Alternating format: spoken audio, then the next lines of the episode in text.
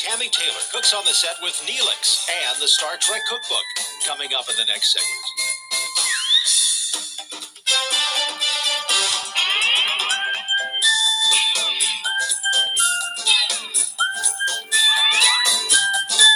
He says, and now you can make all your favorites like Klingon Gok at home.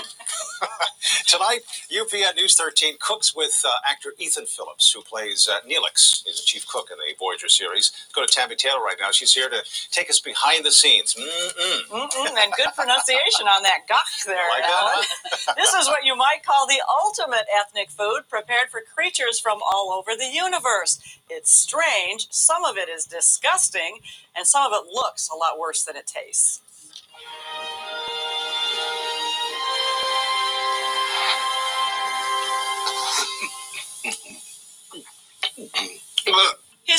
His is Neelix, scout to the Delta Quadrant, Are you all right? trusted advisor, We've only got four functioning laboratories. ship's morale officer, Look on the bright side, there's only three meals a day. but most importantly, chief cook aboard the Starship Voyager. Lunch and dinner and a midnight snack have all been taken care of. This is for me. It may seem like just a backdrop, One could It may seem like a backdrop, and his name is Neelix. My name is Will. Welcome to Sci Fi Guy.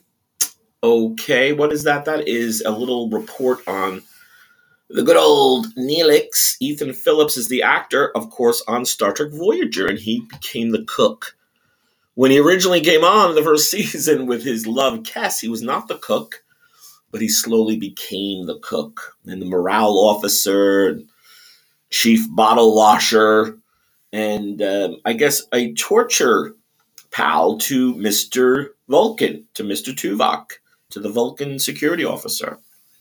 But he was lovable, he was cuddly, he was everything that Quark is not, uh, even though he was, I guess, fashioned and uh, brainstormed to be sort of the new Quark of Voyager. I, I, I far prefer Quark. Nothing against Neelix, but but anyway, we are now in the thick of it. We're going to be cooking the future or enjoy the cooking of the future of Star Trek food.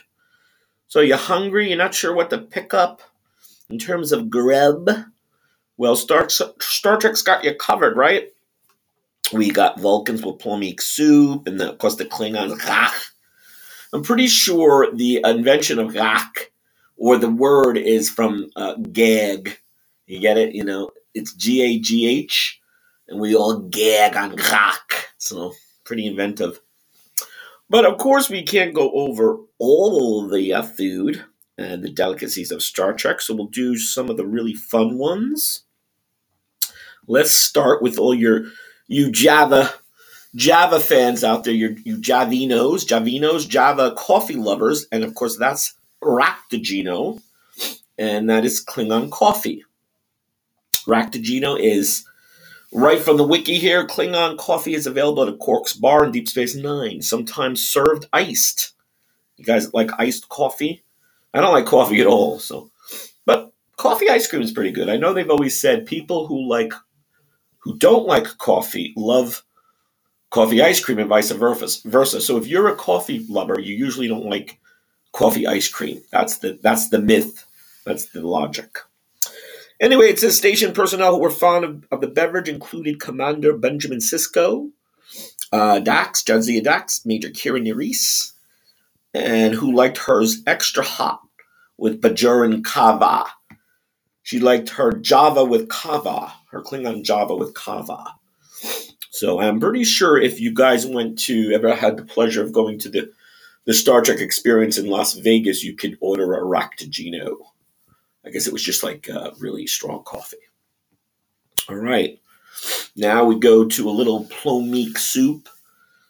And that is the Vulcan. It's a Vulcan sort of delicacy or soup. It's a traditional Vulcan soup. It's pronounced plomeek. Uh, the big famous episode was, of course, Amok Time, when Chapel tried to serve some to Spock during the onset of his torturous Pon farr. She got the bowl thrown thrown at her for her trouble, creating a public scene in the corridor. Quark included it among the meals prepared to romance the Vulcan woman Sakonna of the Maquis. So Quark was doing a little love, little uh, a little romance cuisine.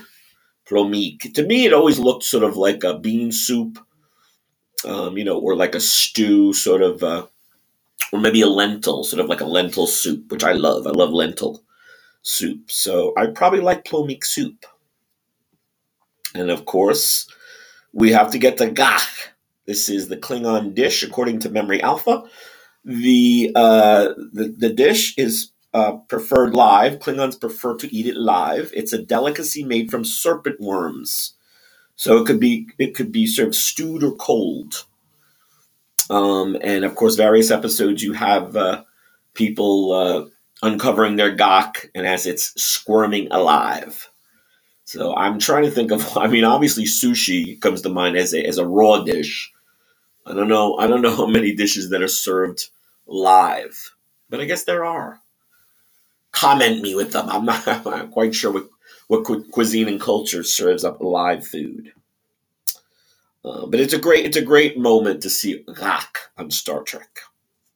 All right, here's another Klingon dish. This is rokeg. It's rokeg blood pie.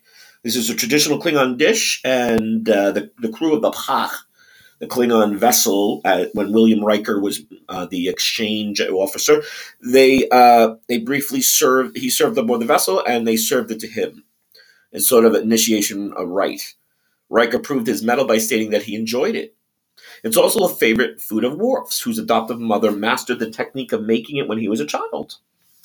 And then uh, B'Elanna ate it, I guess, in uh, a Voyager episode, Day of Honor. Uh, Neelix served it to her, revealing that he looked up the Klingon tradition and discovered it. Um, it was served during the Klingon Day of Honor. So that was an honor for B'Elanna Torres to uh, celebrate her culture. And finally, we have Hasperat.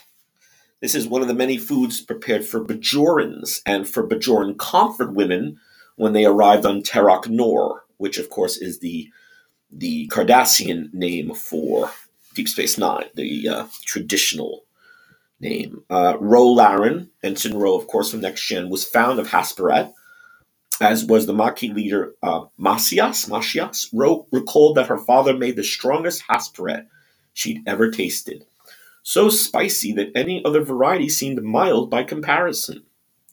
And he also passed the recipe down to her. Pretty sure on the show itself, um, whenever they had Hasperat, it was sort of uh, wrap sandwiches with, I think, cream cheese. I think it was cream cheese and tomatoes, I believe. You know, the actual uh, food when they ate Hasperat. And finally, of course, you can, uh, as we started off the show, you can look up uh, Neelix's cookbook, the Star Trek cookbook. It includes dozens of easy and fun-filled recipes: uh, Vulcan, Ferengi, Cardassian, Klingon, and of course, spacefaring humans. All the favorite dishes of the characters from every Star Trek series and movies are here. And plus, there's a complete guide to all the delicious concoctions that Quark serves, all the beverages, all the drinks good old Quark. So that's it. We could go on and on. Maybe we'll do another show because they got a whole cookbook out of this, so why can't we get another show? But I want to thank you guys. I want to thank you for going down the delicious road of the Star Trek food and cuisine. As always, you can subscribe if you don't. You can be a paid subscriber, get some more goodies, the paid people goodies. Or you can just be a free subscriber and get some most of the other stuff. All right. Want to thank you guys again. Live long and prosper, and we'll see you soon.